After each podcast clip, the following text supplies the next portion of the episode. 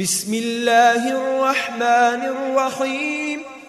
لم يكن الذين كفروا من أهل الكتاب والمشركين منفكين حتى تأتيهم البينة. رسول من الله يتلو صحفا مطهرة فيها كتب قيمة.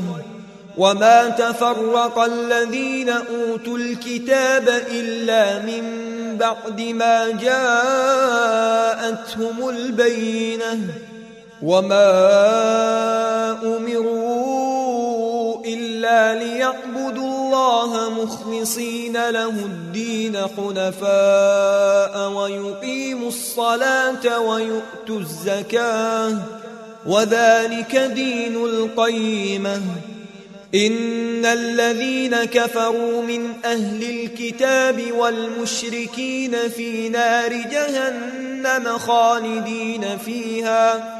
أولئك هم شر البرية. إن الذين آمنوا وعملوا الصالحات أولئك هم خير البرية. جزاؤهم عند ربهم جنات عدن تجري من تحتها الأنهار خالدين فيها أبدا. رضي الله عنهم ورضوا عنه. ذلك لمن خشي ربه.